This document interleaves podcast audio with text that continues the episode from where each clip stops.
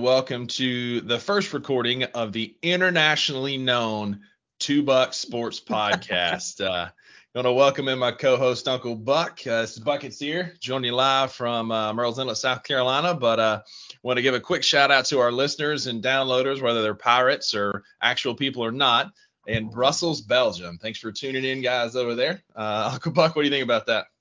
yeah, uh, I did get on there and look to see what what our download numbers looked like, given the fact that we have uploaded our first live podcast in real time, mm-hmm. and just kind of see how we were doing. And I was impressed, you know, for the number. You know, we had mm-hmm. we've been giving this out, you know, for a few weeks to our friends that are uh, in the fantasy football league with us. So the fact that we had a few more than just the fantasy football league was encouraging to me. And I looked and it said two international listeners from Belgium, and I was mm-hmm. like, well, you know what that means?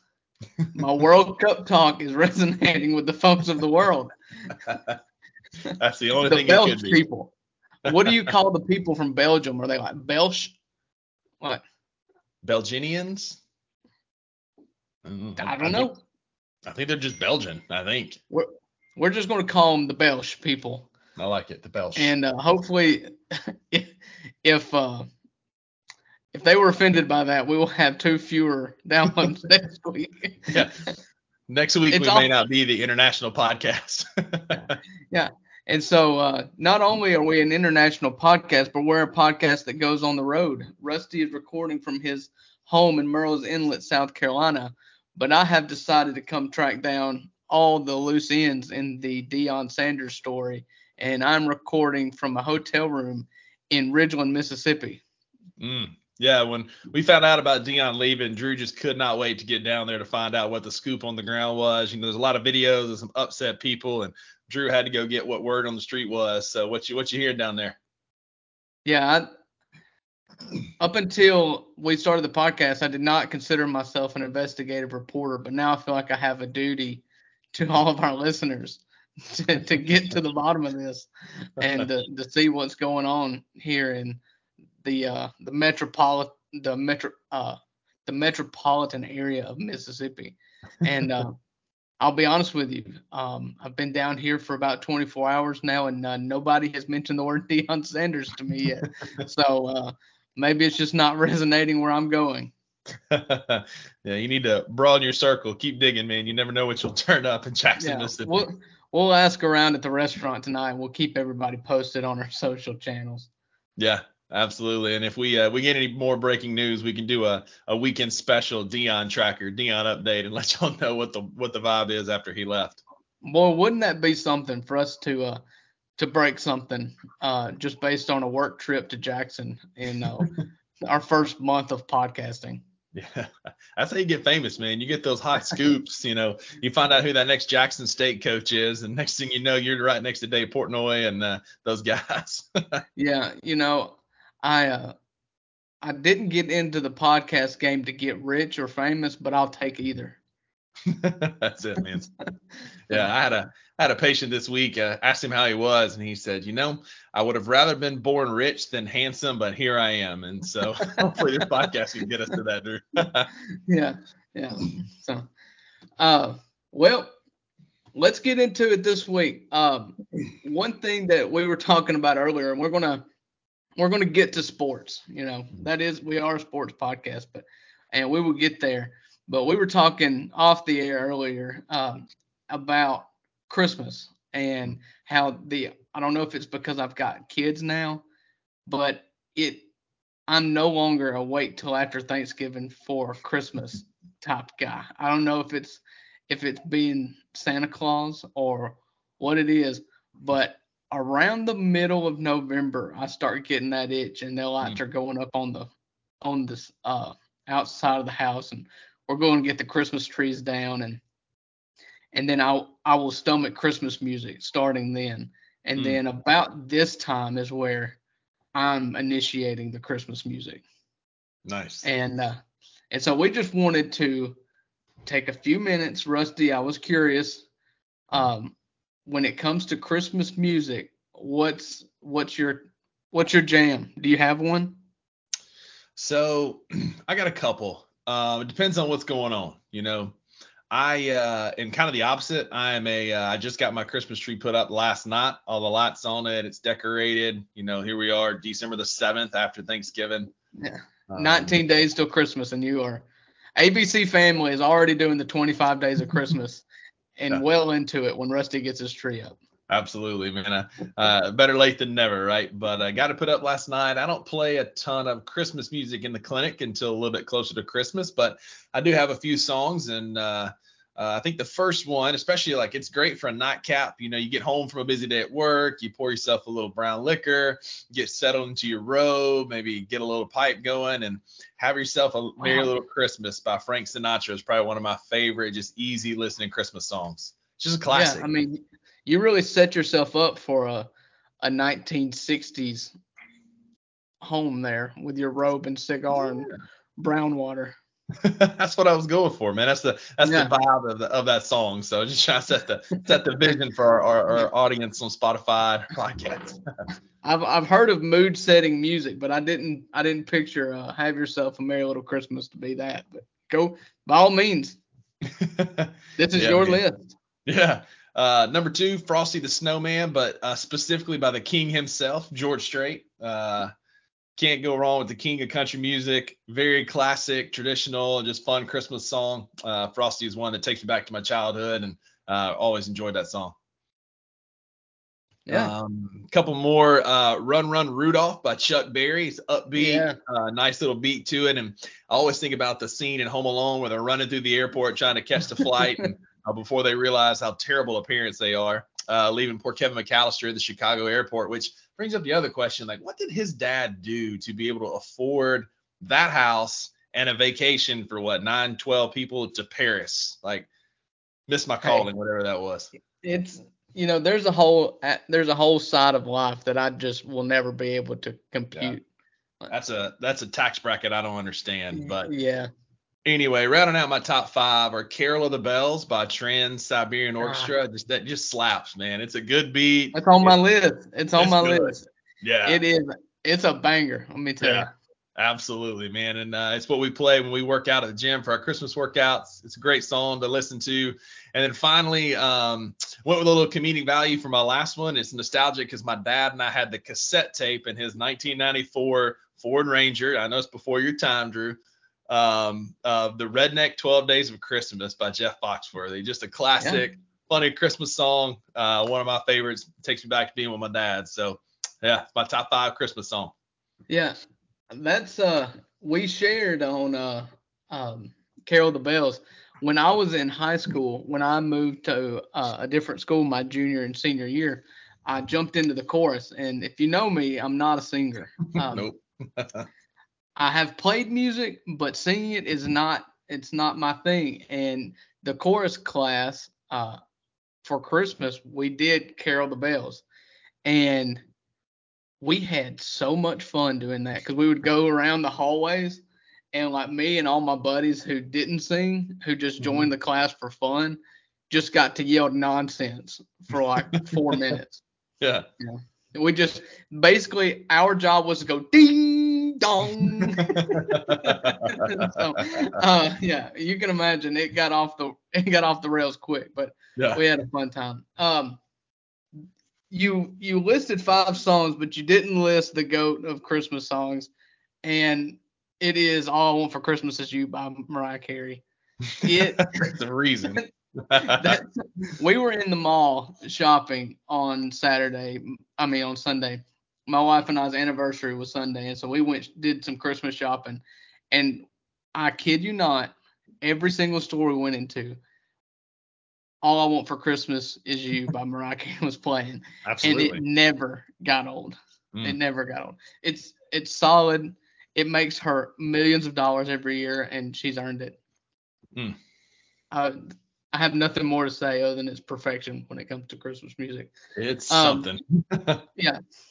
Another one, um, Where Are You Christmas from The mm. Grinch. Yeah. Uh, it's it's you know the best country music is sad country music, mm-hmm. and this is like in that vein. And yeah. I don't know why. A lot of this stuff with Christmas music, I can't tell you why I like it. Yeah. I just like it. Fair. That's fair. Um, rocking around the Christmas tree. Sorry, Yeah. I'm not over over here. Uh, rocking around the Christmas tree, and you, you were talking about comedic comedic value. I remember when I was a kid, Larry the Cable Guy was huge, and he did his redneck Christmas jingles Yeah. like uh, uh, "Hark the Hairlift Angels Sing" and you know silent parts. It's stupid. It's cheesy. I don't care. I don't care.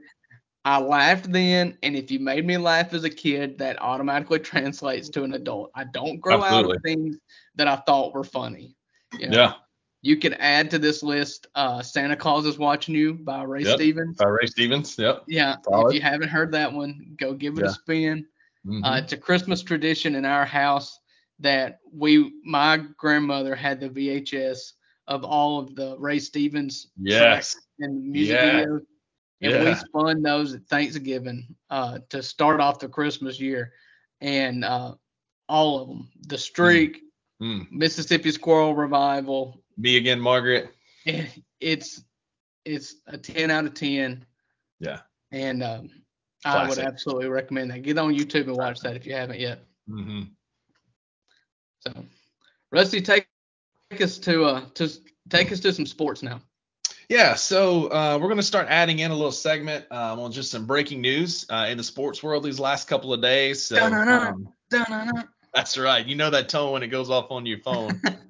Um, it, it always makes that noise when you don't need the phone to be making any noise. absolutely. It's always when you forget to put it on silent in church or at the doctor's office or wherever you are, that thing will ring out, man. Never fails. Um, but today's first breaking news hits home for a couple of us as uh, Titans fans. Uh, it looks like a couple things. Um, first of all, Amy Adams Strunk fired Jon Robinson, GM for the Tennessee Titans. Um, interesting timing, you know, it's kind of mid-season, coming off of an ugly loss to a, I mean, a good Eagles team. You know, I don't know had AJ Brown not been the major culprit in that. Uh, Drew, if you remember, he was a draft night trade that Mike Oh, Vrabel was not a fan of. Um, if you've seen the video, he gets up and storms off when the trade comes through because he had just said the Tuesday before that as long as he was a coach, he was the coach of the Tennessee Titans, AJ Brown would be a Titan. Well, Right. John, Jon Robinson made sure that that didn't happen. Anyway, AJ absolutely torched the Titans this weekend. Um, you know, he's been the GM now for seven years, probably one of the best GMs the Titans have ever had.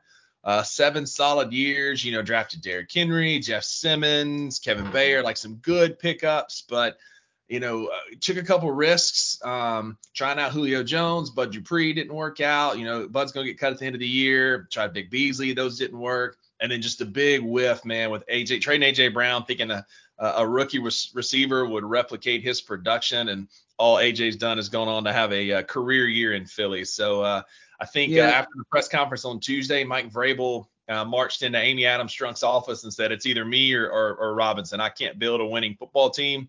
And big shout out to Amy Adams Strunk for showing some uh, some stones, man. She uh, she made a very strong statement that she's behind one of the best coaches in the league in Mike Vrabel and let Jon Robinson walk. I think it was a it was a power move. It was a good move. Um, but breaking news: Jon Robinson is out in Tennessee.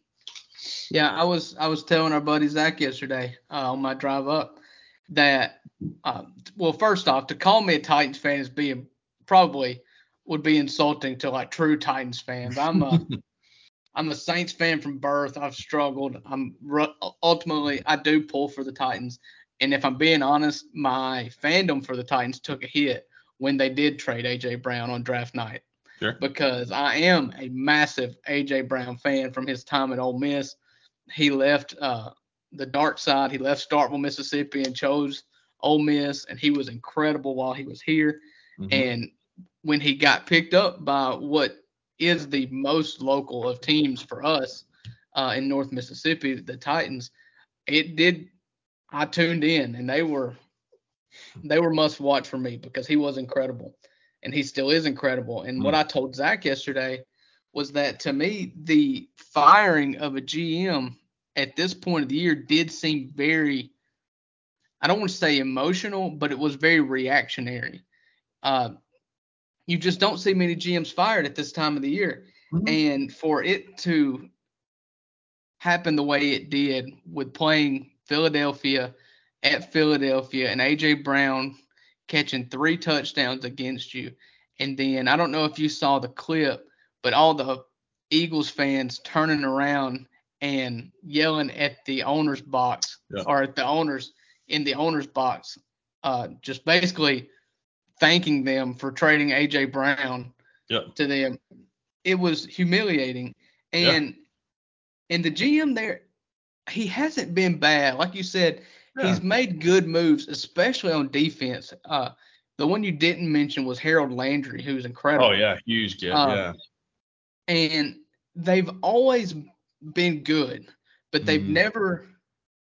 Last year they were the number one seed, but to me personally, they never felt like they they would need to play perfect and Mhm. have to have a team like Kansas City or the Bengals, who they ended up losing to in the playoffs, they would have to not play their best. They were the one Mhm. seed, but they were not the best team in the A- AFC. Right. And then you from that team that was the number one seed that that lost out to the um, the eventual Super Bowl runners up to take that team and to subtract the best player Yeah. and then ask a coach to say, okay, well, you know, this is your team now, and you didn't really get anything back. I think they Mhm. may have gotten one more pick, uh, and then Treylon Burks, who I love Treylon Burks, but to Mhm. ask any rookie receiver to be AJ Brown yeah. and to be a number one, it just was never going to happen this year. And so I understand that Vrabel was frustrated. It was Mhm. embarrassing, and maybe it shouldn't be a reactionary business, but props to the owner of the Titans for making a move for the future because a lot of times in these small market you know, I know the NFL does have a salary cap, and so you've got to be smart with how you mortgage your roster. Yeah. And and to pay AJ Brown stupid money does mean that you're going to lose on other positions. But you're looking if you look down the the standings of the NFL, every one of these teams that are competing have stud receivers. It's Mhm. no longer you need a running game ish Mhm. but it is a receivers league and it's a quarterbacks league Mhm. and your quarterback is fine but he's really bad without weapons right. you know He he, he's not aaron rodgers yeah he's not aaron rodgers who can elevate all ships but he's you're going to have to have somebody there for him to throw the ball to and the weapons on the outside are just not there and Yeah. you know you said that bud dupree will get bought out Tannehill's going to get bought out so they're at Good. a crossroads going into this next offseason to where they can either they can let Malik Willis and they've got they don't have a lot of draft capital in him, so they can let Right. him kind of see what he's worth, but they don't feel with a fourth round pick. I think he was a fourth round pick. Mhm. Um, you don't have that draft equity in him to where you feel like you've got to stick with him too. So Mhm. shoot, right now, I mean, I think next year you go in it and give him a shot, but then go and see, go and Yeah. try and, and make those moves to try to get you competitive with the top tier. The top tier, you're going to have to be a little risky, and Mhm. and I'm all for teams that are on the cusp of you know on that 500 line or you know seven, eight, six, seven, eight seeds to to do what you got to do, push all your chips in.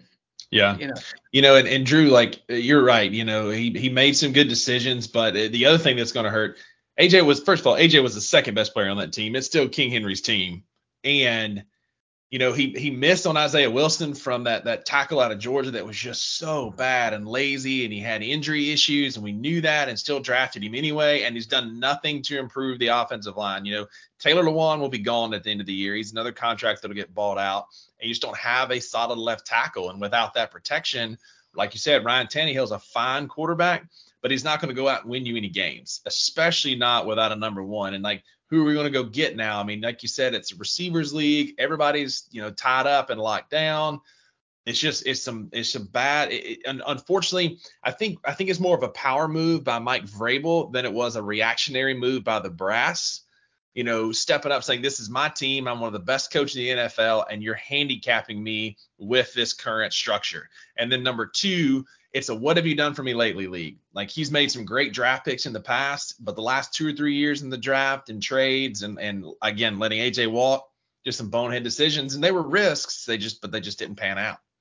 And Vrabel probably had the clout to do that now because yeah. I don't know if you've seen the names uh, oh, about oh, yeah. the rumors swirling you know, we talked last week about Ryan Day at Ohio State, and if they don't, mm-hmm. there's a lot of fans that are wanting him out. You know that, yeah, you know, maybe he's a good coach, but maybe he was born yeah. on third base thinking he hit a triple. Yep. You know, and if that's the case, Vrabel's the Ohio State guy. You know, yeah. he could be an easy yeah. sell to that fan base. If you want to get rid of yeah. of Day, then let's go get this guy, and it could mm make that transition easier, make that move easier for Ohio State.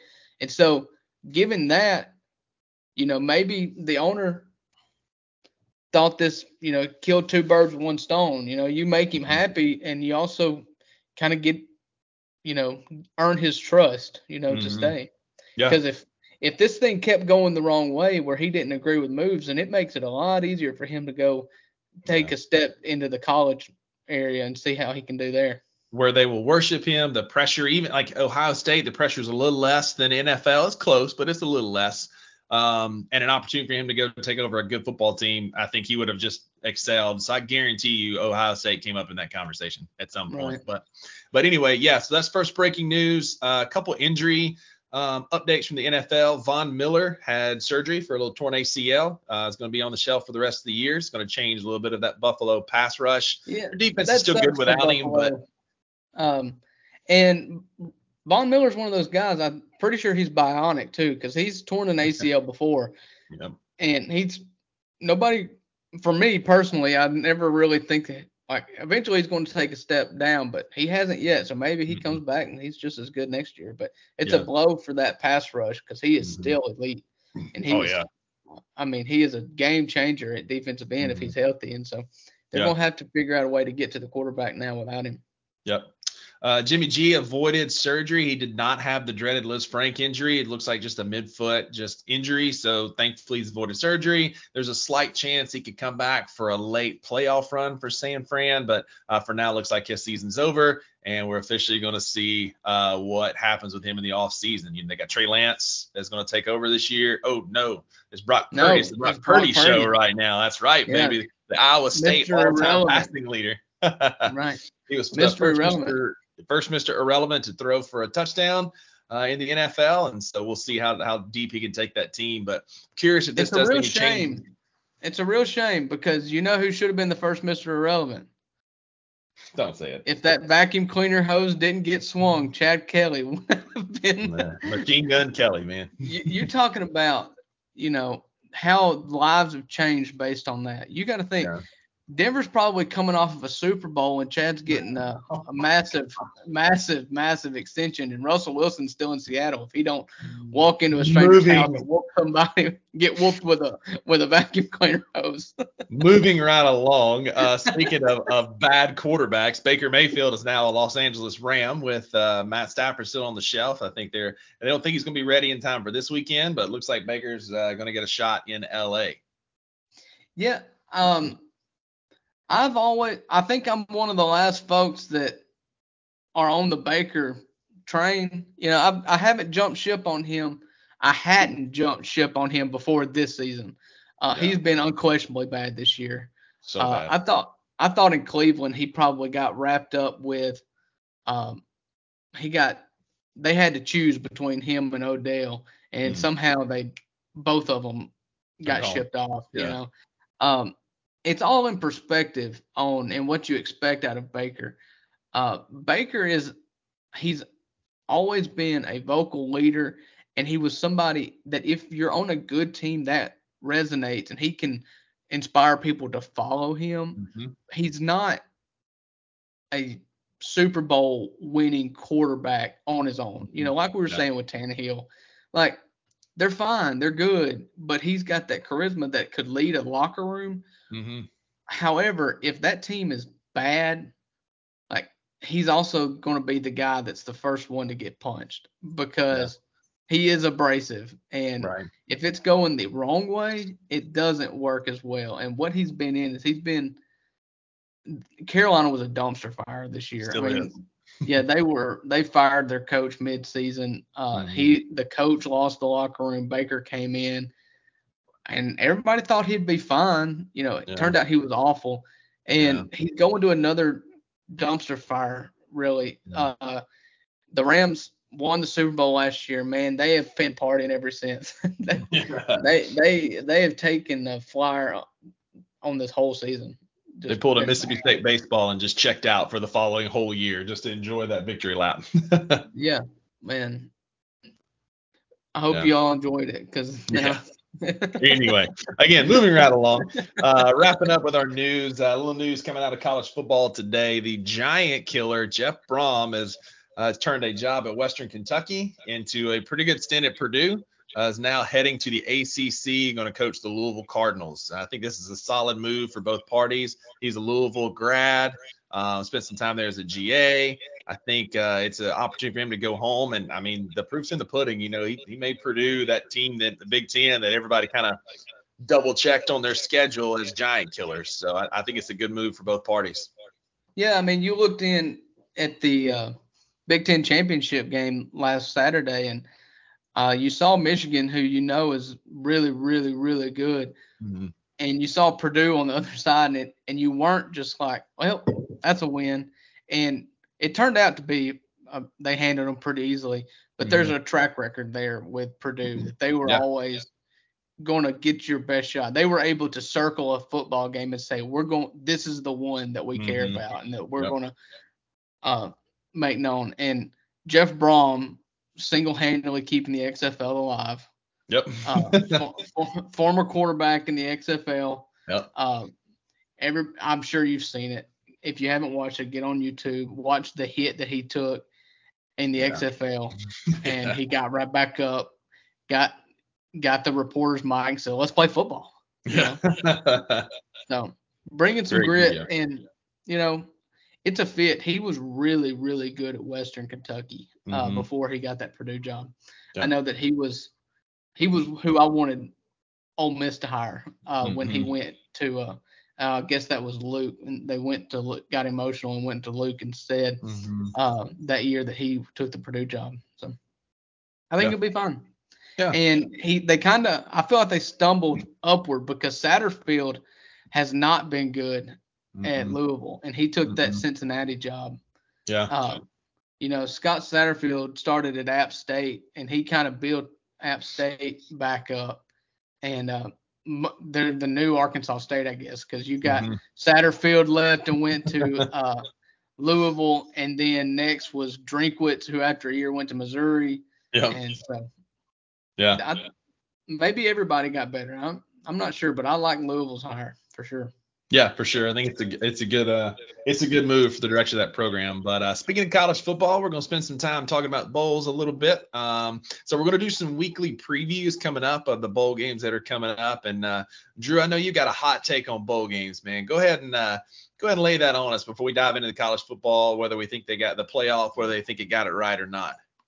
Well, my gripe is not with the college football playoff, uh, except for kind of how it affected the rest of it, and it's only mm-hmm. going to get worse mm-hmm. because overarching, I think bowl games are wholly bo- more boring now. Like I can't get hyped up for a Cotton Bowl that just means that this was the next two teams that didn't get into the playoff.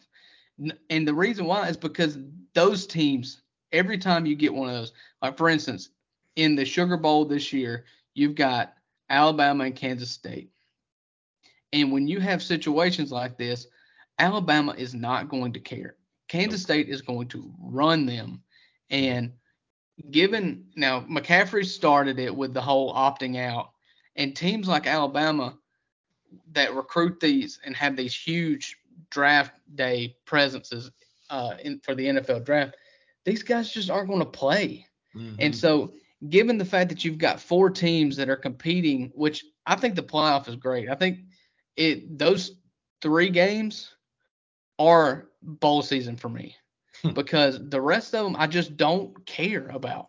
Uh, the uh, the the two New Year's Eve games, the playoff games, Michigan and um, TCU, Ohio State, Georgia. Those are great games. I will tune into them. I'm going to be invested. I'm I'm actively looking forward to them. But the rest of them, it's just bec- the bowl games have just become an opt-out fest, and good for the kids. You know, if you feel like you're risking a, a huge payday by playing in a meaningless game, then you know, do your thing. You know, I don't blame you for making a business decision, but that's what these bowl games have become now. Is they're just business decisions. And No, I don't necessarily disagree. Uh, I, hate a lot of the opt outs. I agree. I think the, um, you know, I think the two games are, you know, the Alabama K State game. I think the Tennessee Clemson game is going to be very similar with the transfers that are happening out of Clemson. Um, and motivation is key. Like K State's their first uh, New Year's Six since 2013. They're going to want to make a statement against Alabama. It's not going to be your traditional Alabama game. Although Nick Saban traditionally doesn't lose on regardless of whether you know it's a bowl game or not. They beat the crap out of Michigan State in a bowl game not too long ago. That wasn't a championship game. well, that was Um, the first round of a playoff game, but No, no, uh, no. They they they played them uh, after the 2010 season when they didn't make the championship and they beat the crap out of them in a bowl game. So it happens. I agree. But then you've got smaller games. We're going to talk about a couple in a minute. One of the ones I want to watch, like I think Western Kentucky, South Alabama will be a very entertaining game. I'll get get to that in a minute. But you can get some opportunity for some teams like that for some showcase. So I don't necessarily hate bowl season. well, It's just bowl football. season, um, bowl season is important for those teams, I guess. But Mhm. like, I just don't. I don't know. I feel like an old curmudgeon a little bit, but like it's hard for me to get excited about. I'll just be personal with Ole Miss. I'll just talk about Ole Miss, and uh, if we you want to talk about that ball game first, I know it's on your list. Yeah, that's fine. Go We'll, ahead. we'll just start with that. Ole Miss started the season hot. They finished cold, and then you've got these hopes of being, you know, an access bowl, maybe backdooring into the uh, playoff if you win your last three games, which, you know, we've talked about this. It just kind of went sideways for the whole team. But then you tell me that we're playing Texas Tech in the Texas Bowl, and I just I couldn't be less inspired about it. Like I'll get there, I'll watch it. It'll be a bowl game. It'll be my last chance to watch Ole Miss until next Labor Day, and I'll watch it. But man, it's just it's not there for me. Like, and and when the playoff eventually expands to 12 teams, it's going to be even worse because it's going to take out the importance of regular season games. Like we've Mhm. killed the bowl games uh, because of you know opt outs and and teams just it it's all about what team gets motivated to play, Mhm. which team cares, Mhm. and and then you go to 12 teams and now you don't even care. Nine and three team out of the SEC West is going to make the playoff every year. So you Maybe. don't it it takes that gravity out of every single game that that was so great about college football in the BCS era when there was only two teams, but even Mhm. now, you know, with a, a four team playoff, it just it just seems like it's kind of just taking the air out of the bowl season. I can see that when you you know when when the team you root for is in such a such a pitiful bowl. I can see that. Um, where that What takes out some motivation. What, so the next quick cr- trivia question: What is ReliaQuest? It's the former Outback Bowl. I know that. Oh, okay. Right. uh, it used to be the Outback Bowls. Played in Raymond James. Uh, yeah, we'll just kind of transition there. I mean, I hear you. It does. It's tough in some of those non-bowl games. I think 12 teams is going to be great for college football. We'll kind of get into some of that here in a few minutes, but I think there's a lot of good that's going to come out of that. Um, but I can I see your point. Uh, it's a fair point. But yeah, uh, Mississippi State's got a fairly tough draw in the ReliaQuest Bowl, uh, playing one of our good buddy uh, Lauren Massey's favorite college football team, the Fighting Illini from Illinois. Uh, Illinois is kind of like Ole Miss, man. They started hot. They were five and one, and then limped to the finish line, three and three over their last six. Uh, both of us are sitting at eight and four. Uh, it's a bit of a rematch of some sorts. Uh, one of your favorite all-time SEC head coaches uh, is the current headmaster at Illinois, uh, Bret now Bielema, and I know uh, Bielema, I know you're excited to get him in know you're excited to get him back in a in a football game. well, don't get don't get me wrong. Um, he had Ole Miss's number when he's in Arkansas, but I am hundred percent for him. he's in the, the, he's uh, dog, man. uh, hold on, the uh, ReliaQuest Bowl. yeah. You know? Yeah. And you know, I can't even root for Mississippi State for a free blooming onion anymore. Like, what's the point? Like, Yeah. the- I, you know, at least if State won this game last year, maybe they got a blooming. I got could go get a free blooming onion. But now what do I get? Like a home loan quote or something? Uh, yeah. This is garbage. Nobody Yeah. cares about this game except for state fans and Illinois fans because what I mean, Yeah. who I mean, it's it, you know, it's it'll be a good game. Illinois' defense is good. They're one of the best in the Big Ten, but they hadn't played an SEC offense, all that. I think it'll be a good game. It's just it's fun, extra football. I mean, like you said, it's my last chance to watch the dogs till Labor Day, so I'm not going to be a curmudgeon, Clint Eastwood snarling, get off my lawn face. I want to enjoy some college football while we got it. Oh, I'll, I'll enjoy it. You know, uh, what what do Illini fans chant? I gotta come up with that. I don't Is know. it- What ILI or something. I don't.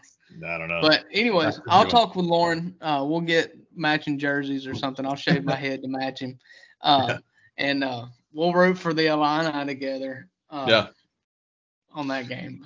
Yeah, you know, and a couple more bowl games. You know, I'm kind of excited to watch. Uh, I think the South Carolina Notre Dame bowl game. Talk about two motivated teams. You know, both of them started off the season really poorly, uh, but finished hot. Man, Notre, Notre Dame righted the ship under uh, first year coach Marcus Freeman.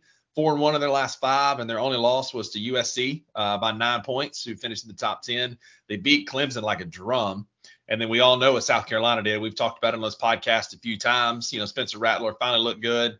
Um, they're one of their tight ends entered the transfer portal though, Austin Stogner. Not that he was getting a ton of minutes, but uh, he came with Spencer Rattler from Oklahoma. But I think this could be a good football team or football game. Two hot teams uh, looking to go out on a on a win. Uh, that's the Gator Bowl. I think that could be a good game. Is that in Tallahassee? Where, where's No, the Gator Bowl? Uh, Is that or maybe it's Orlando. I think it's Orlando. Either way, the Nope. whoever Jacksonville. Jacksonville. Okay. Whoever made that decision won that bidding war to get South Carolina to the Gator Bowl is the MVP because they're going to drink that city dry. Absolutely. and it's only like talking- eight hours from here. Yeah. And so you're talking about motivation being the key factor in who wins and loses bowl games. There is no more motivated fan base than South Carolina right now. And Yeah. Notre Dame, they righted the ship after a week one loss to Marshall, and um, they're fine. Mhm. again, uh, I'll be rooting for South Carolina. I think it's fun. I think Mhm. they're they're fun, and you know, Notre Dame still is the entrenched elite. You know that everybody likes to root against, and I'm Mm-hmm. Yeah. I'm part of everybody. Yeah, same man. I'm I'm all in on, the Cox man. So uh, Shane Beamer go get a win for the SEC there. Uh, the next one is a, another rivalry renewed a little bit. Uh, Florida State Oklahoma in the Cheez It Bowl. Uh, Florida State's playing uh, Brent Venables, who uh, had their number at Clemson. Uh, but Oklahoma is not the same team as those Clemson teams. They've just they've been inconsistent. They're just they're just they're not a great football team. I think they've got potential because they've shown up in some games and then they've been really flat in others. And I like what Mike Norvell is doing in Tallahassee. I think Florida State is is pointed back in the direction of, of those glory days back when Bobby Bowden was there. They're not there, but they're heading that way. Um, I think this will be a, a good football game, but uh, one that I think Florida State can win again because the motivation is there to continue the momentum that they have. Right. And uh, Oklahoma's in a weird year. Lincoln Riley left that cupboard bare because he cleaned Mhm. out his house and put every player that he wanted in his U-Haul with him when he headed out to LA. Yep. And so I'll give Venables a little bit. Now it's going to suck for him because not long after he doesn't get a chance to really rebuild before he gets to the SEC. It can't be a long-term Mhm. rebuild, you know. Uh, but props to Florida State for sticking with Norvell though, because Yeah. Florida State fans are class A lunatics, and they were ready to fire him after year one. Yeah. And Norvell is just a good coach. He built, he Mhm. continued to build a program that Fuente left in a pretty good spot at Memphis, and he took them another level up into a. Mhm. Uh, they played in the Cotton Bowl, Peach Bowl. Memphis? Either, either, yes. Cotton way, Bowl. one of those access Uh, bowls against is the best. Yeah, against one of those uh as the best group of five school. And Mhm. and that cupboard was bare too. Jimbo left that job at a bad, bad spot. Mhm. And so props for, to the administration for weathering the storm of those crazies in Tallahassee to stick with him because he's going to turn it around now. Um, he was the guy that I would have wanted Ole Miss to hire if if uh, if Lane had gone to Auburn. Sure. Yeah, they Yeah. they finished second place to to Florida State for no Norvell because it was uh, Ole Miss went hard after him and Florida State went hard after him and he chose Florida State. Um, and worked out for both parties, but I'd have given him another run if Ole Miss had another vacancy this year. Yeah, absolutely. I think it's good hire for Florida State. I think he's got him heading in the right direction. Um, uh, yeah, excited about that game. And then lastly, I, I mentioned it earlier, one of those under the radar. Nobody cares about these teams. I get that, but you know they're former Sun, former Sun Belt rivals, uh, now different conferences. South Alabama and Western Kentucky in the New Orleans Bowl. Uh, South Alabama won five games last year, and then they're next year they're one of four group of five teams with 10 plus wins. So they went 10 and two this year. Um, their two losses they lost to UCLA by one point, and they lost to former or future conference champ Troy 10 to six. Both of them early season losses. Played some good football. Uh, Western Kentucky, man, they throw the football all over the place. It's in a dome. It's on turf. There's a lot of speed there. I think this game could be a, a high scoring, fun kind of game. This is definitely one that I want to tune into. Yeah, and the really the only thing I can add to this because I don't know anything about either of these teams other than the fact uh, in his first season as head coach, uh, Kane Wommack at South Alabama has done a great, great job, and he was a former Ole Miss assistant and the son of uh, uh, Dave Wommack, the uh, Mhm. offensive coordinator at Ole Miss, Yeah. and um, that under Freeze that was you know had that lightning offense with with uh, Yeah. Chad Kelly, Hmm. and so All uh, props to to him. All roads lead back to swag, man.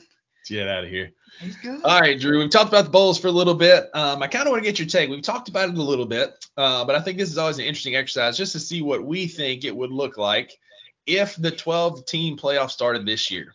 So, for a reminder, uh, it'll look a little different than what the playoff looks like because what they do is they're going to take the six highest rated conference champs and then the six highest rated at large teams. So, like you said, it could be some extra SEC schools. Uh, based on this year's, there would have actually been three SEC in the top 12 uh, taken into the college football playoff. Um, so we'll kind of dive right into it.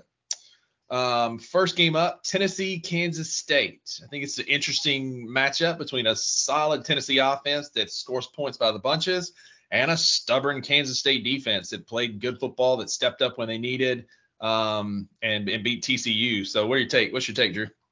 Um, out of those games, the first round games we've looked at, uh, between Tennessee, the first round would be Tennessee, Kansas State, and then TCU versus Tulane, Ohio State versus Penn State, and Alabama versus USC. That was the game that I thought would have been most exciting. Yeah. Now, Tennessee has Joe Milton, and he would be their quarterback in this situation. Mm-hmm. That would be fun. Uh, I love a scrappy team. TCU. It, it's funny that TCU and Kansas State were playing each other for um, the Big 12 championship because I kind of always those teams have always been the team that have upset the apple cart in the Big 12. Yeah. When it when it gets upset, those are the two teams. Yep. Uh, Collin Klein. I don't know. You remember Collin Klein? Absolutely. Those Kansas State teams were so much fun, and the Yeah. TCU teams, the the 2014 TCU team Mhm. that uh, won the Big 12 55 Mhm. to 3 over Yeah. Iowa, over Iowa State only to get left out of the playoff. Yeah. Uh, and then I remember this because then they went to the Peach Bowl and just beat the ever living crap out of Ole Miss. Yeah, they did. They were 42 to 3. Drubbed Ole Miss because they were Yeah. pissed. Talking about motivation, they were Yeah. pissed. Um, and so I always I root for those teams. Uh, Mhm. I want I like seeing those teams get a shot at it, and it's the Mhm. reason why I'm glad that the playoff committee left TCU in at three Yeah. because that was a war, and the the loser of that game was not No, should not have been dropped. no, And- I agree.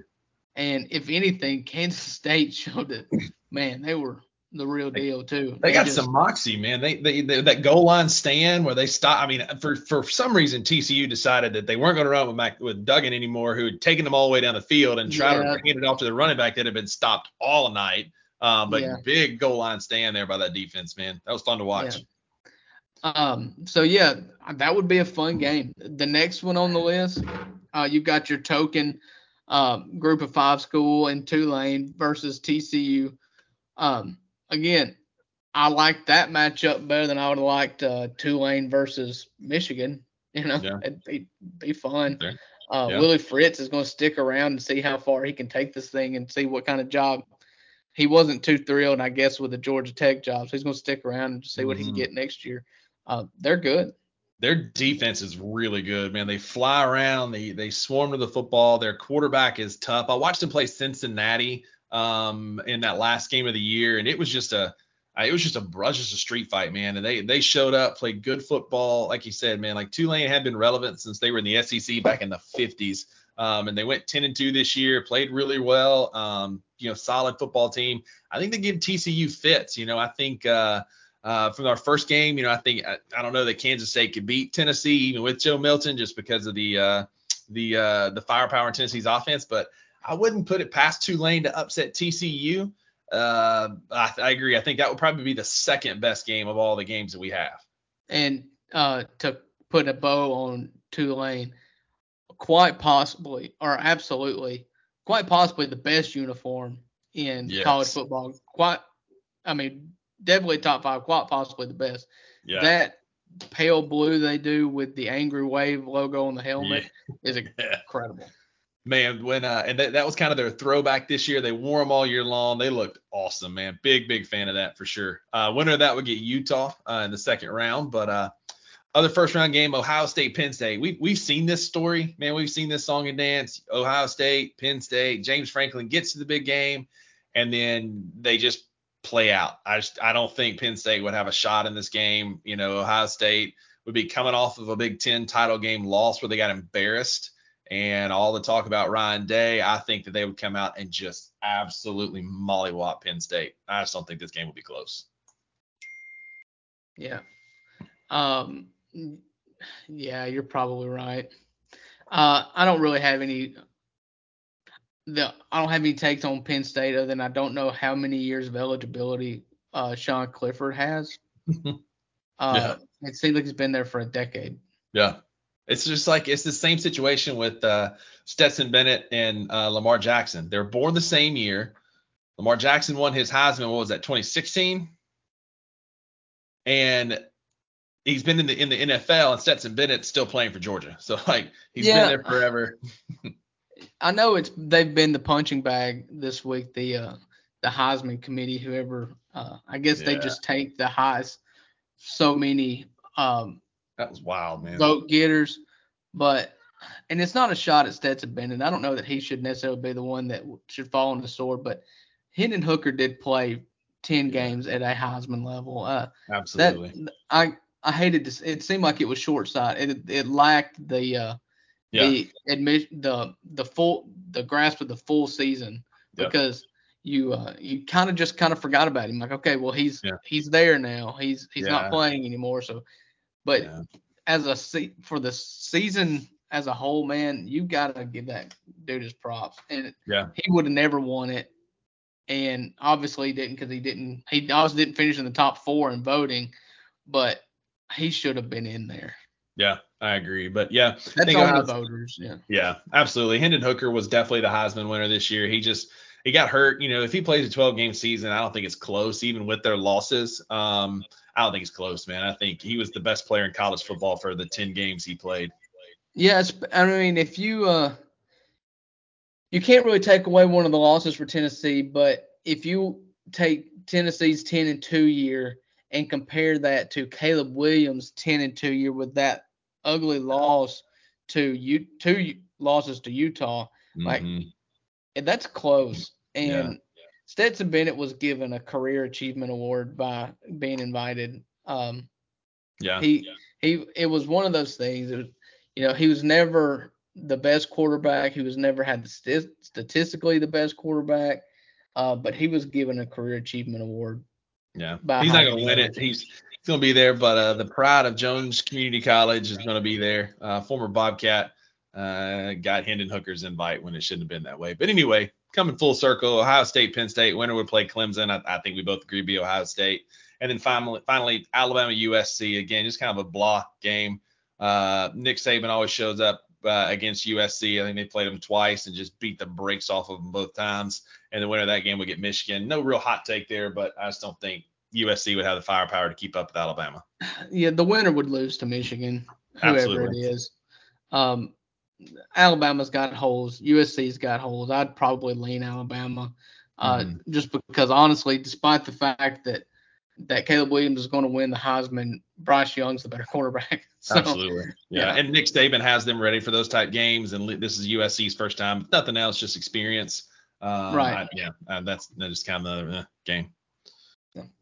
All well, right. Let's uh, let's get into the some Grizzlies talk. Uh, since the last pod, they're three and zero oh, uh, with some really fun wins, including a win on uh, Monday night against the Heat, in which I think they dressed maybe seven players. Yeah. There's no Ja, obviously no Bane, obviously no, no Trip. Ziaire. Trip uh, sat out. I'm no Konchar, no yeah. LaRavia. And the Heat had two days of rest and their entire roster. Yeah. And so they were in Memphis before Memphis was because yeah. Memphis was coming back from Detroit. Yep. And so they were in Memphis while Memphis was playing Detroit. yeah. So, uh, yeah, it was it was a it was a really really fun win because yeah the Heat the record doesn't show it this year. But mm. Kyle Lowry struggled, but they're a team that's built to last, and they do yeah. it every year. They're physical, they wear you down, and they peak at the right time. So uh, maybe an, a win versus an 11 and 12 Heat team yeah. at your place doesn't look good right now, I promise it will. It will. Because Absolutely. Jimmy Butler is still that dude, and and it's a solid win. And, yeah. Um, and honestly, it's a good matchup for for the Grizz too because the Grizz, um, the Heat are small, and so the Grizz mm-hmm. were in a series. You would kind of like it a little bit better better because mm-hmm. we could go big. We didn't have that opportunity this time. Right. Um, but it, it's a good. Yeah. It was a solid win solid win. Like I said, that's a good roster. That's going to be a deep playoff team in the East again, like they were last year. You know, they're they're a good team. Um, but I think it just it just highlighted our brass's intelligence and and his too that man Tyus Stones Jones man 28 points, five rebounds, 10 assists. Keeping him, if it was one of, if not the best move in the offseason. Just you know, sure enough, Ja was a was a good one.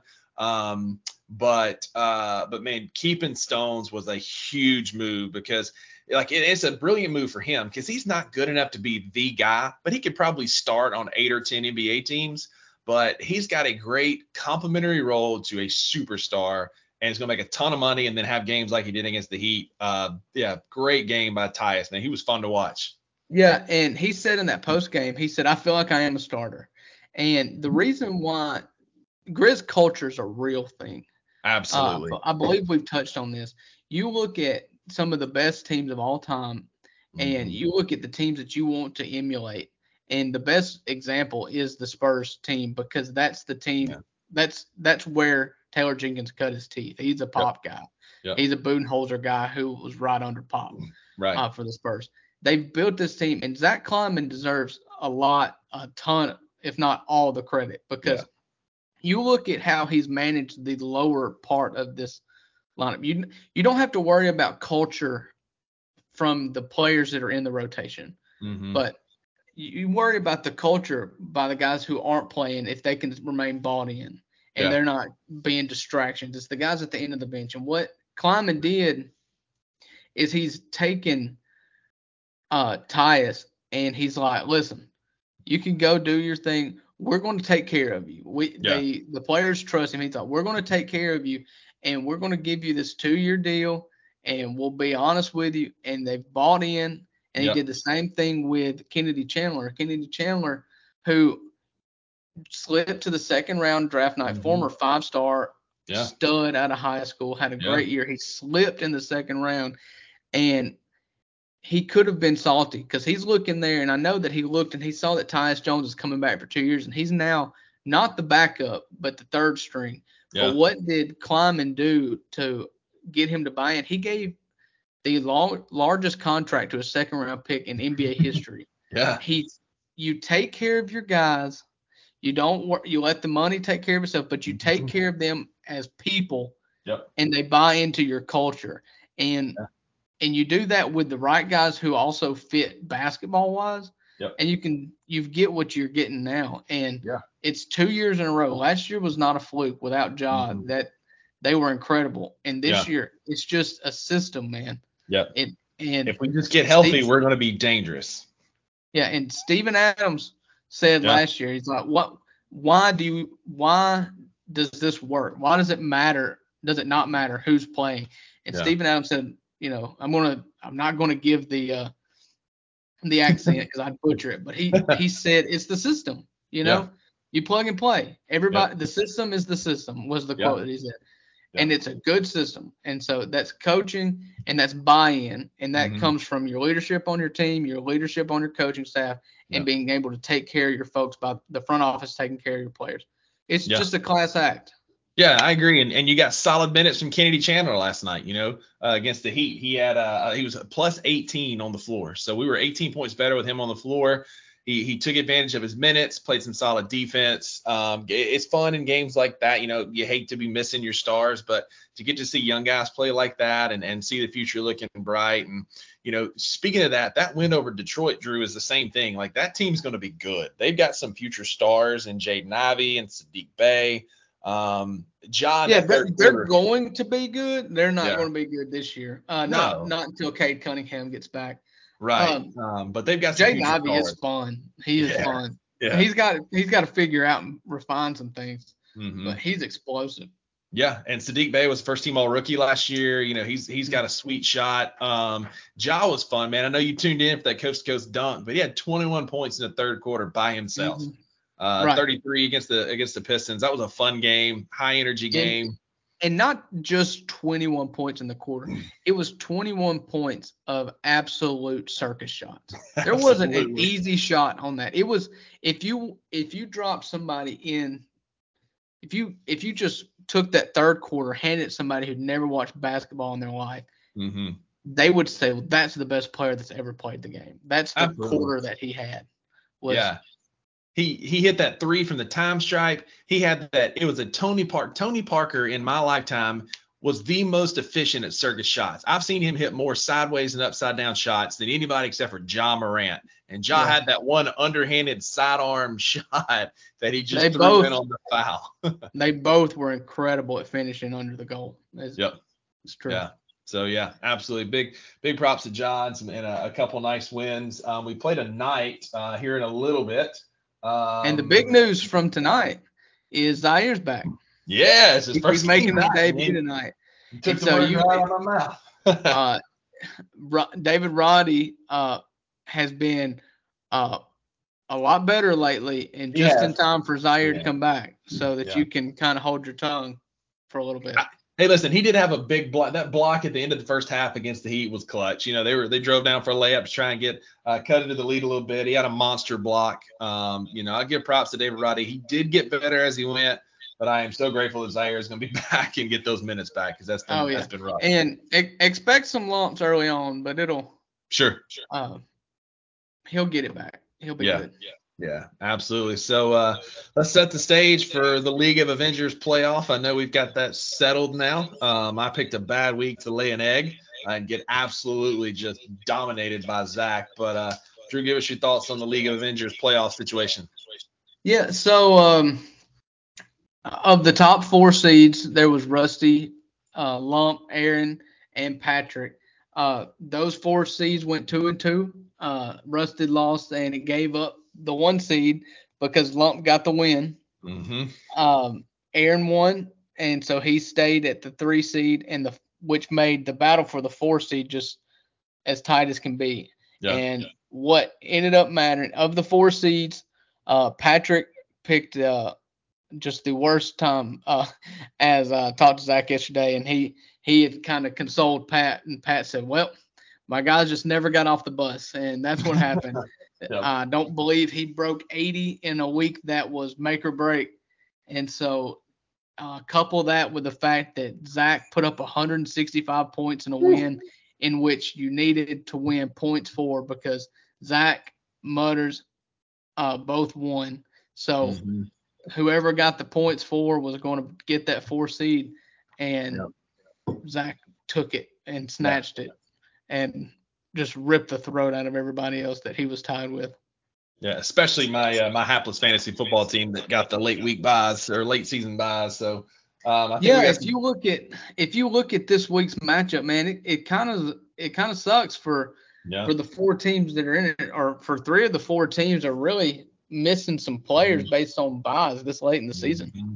Yeah, yeah, man. It, it, you know I've got Jonathan Taylor out, which is uh, just mind-boggling that he's gonna be out this late in the year when I absolutely need him the most, and so. Uh, uh, I tried to pick up Cam Akers off the waiver. I, I, I bid 20 bucks, thought that was going to be good. Um, and uh, my opponent uh, beat me to him by dropping $42 in our waiver pickup.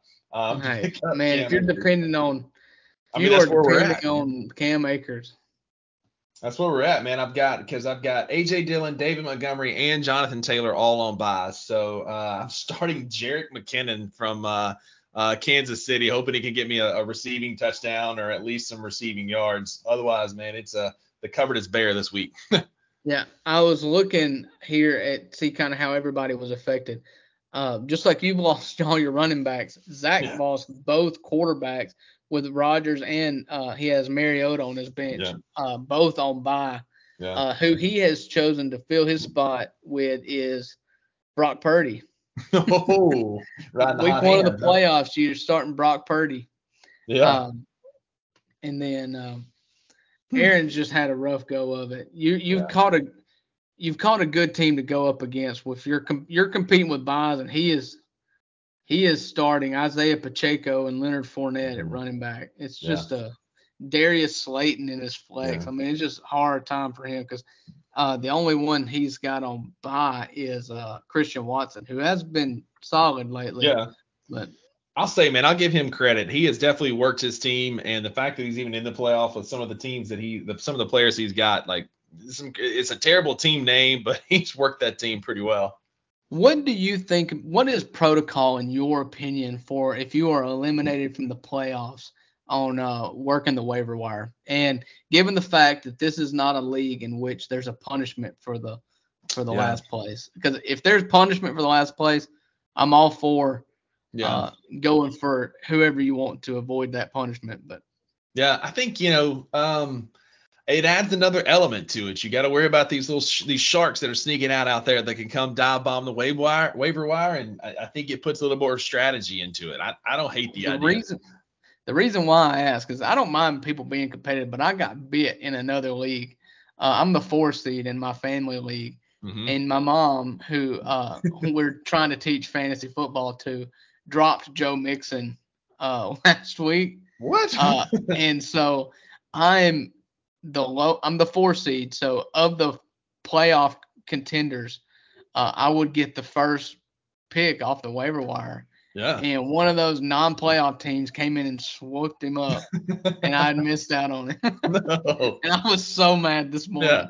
Yeah. Was, my brother-in-law just came in. Uh, he they live in South Carolina. I may send you over to his house and teach him a lesson.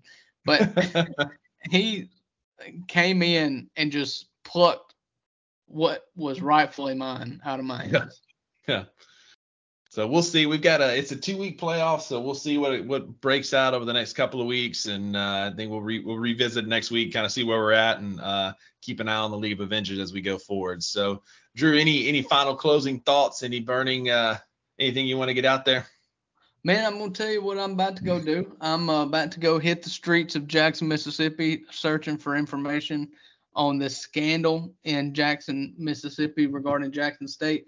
Uh, there are rumors going out that Jackson State as a university really fumbled the bag here, and if uh, basically one of the reasons why Deion left is because uh, they offered him a raise, but uh, this whole time they've kind of been having money come up missing, and so they offered him a raise like, please stay, here's a million dollars a year, but you're gonna have to pay your assistant coaches out of this. And like, I don't know, it's shady. But I'm gonna go do some research at a local restaurant that's got good food. And uh, but the reason why I'm going is not because of the good food and drink. It's it's because I'm doing my job here for the podcast.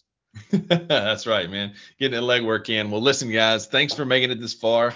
Uh, as always, please give us a like, a follow on Spotify or wherever you get your podcast from. Uh, share it with a couple friends. Get word out there about the Two Buck Sports Podcast, and uh, we'll keep bringing you uh, hot international sports news. Yeah, that's uh, Two Buck Sports Podcast, the number two uh, on Instagram and Twitter. Oh, and let's put a bow on something. We didn't get to do it this week. Uh, it's totally slipped my mind. Uh, my World Cup minute. Yeah. Uh, this weekend, uh, the United States fell to the Dutch. Uh, mm. just uh, beat us pretty good, and it was. Rusty, did you watch it? Did you do your civic duty? Nope. Nope. I, I kept up with it a little bit, but I didn't watch it play for play. No, I was keeping up well, with it like a game cast. it was uh it was pretty humiliating for the United States to go down so early by goal uh, from a fella named Memphis. Memphis. I didn't yeah, see that. that was that just felt like a special gut punch. Yeah. Um, and then right before uh, halftime, uh, in in uh, stoppage time, going into halftime to uh, have a cheap goal, give mm. up to basically it was we got a goal early on in the second half, but to give us a chance, but we were just outmatched. And yeah. so now, you know, what do we what do we look forward to? Um, yeah. Is does the United States play a regular season soccer thing? I mean, who does the United States? Do we have to wait till the next World Cup? Yeah, I don't. How know, do man. I watch soccer? it's a good. That's a good I don't know. it's not like they're in the SEC where they can come play, but uh. Do they play in the Olympics? Uh, I don't know. I, my, I keep my soccer knowledge to a minimum, but uh. Yeah. But so yeah. Uh, I guess soccer's dead now uh, in the United yeah. States, which is kind of how it operates. Uh, mm. three years and eleven months at a time. Just, yep. It's it's exactly. other countries' sports. Exactly. Exactly. So we will take it back over in four years, but yeah. I don't really, I don't really know how to root for them. yeah. So if you're tuning in this podcast for the soccer minutes, we'll see you in 2020 what six. uh, yeah. Well, and and please stick around because uh, I do like to talk about American sports that you could mm-hmm. adopt. You people want Americans to adopt the uh, soccer, a love for soccer. Yeah. Um, I'll let me take this time to encourage you to try out college football. Mm. And we'll keep you Nothing in the loop. Better. Nothing better. Real Thanks, football. Yeah, the, the the real football. all right, Uncle Buck. Thanks, buddy. Uh, we'll see y'all this back next time. Uh, this time next week. Bye.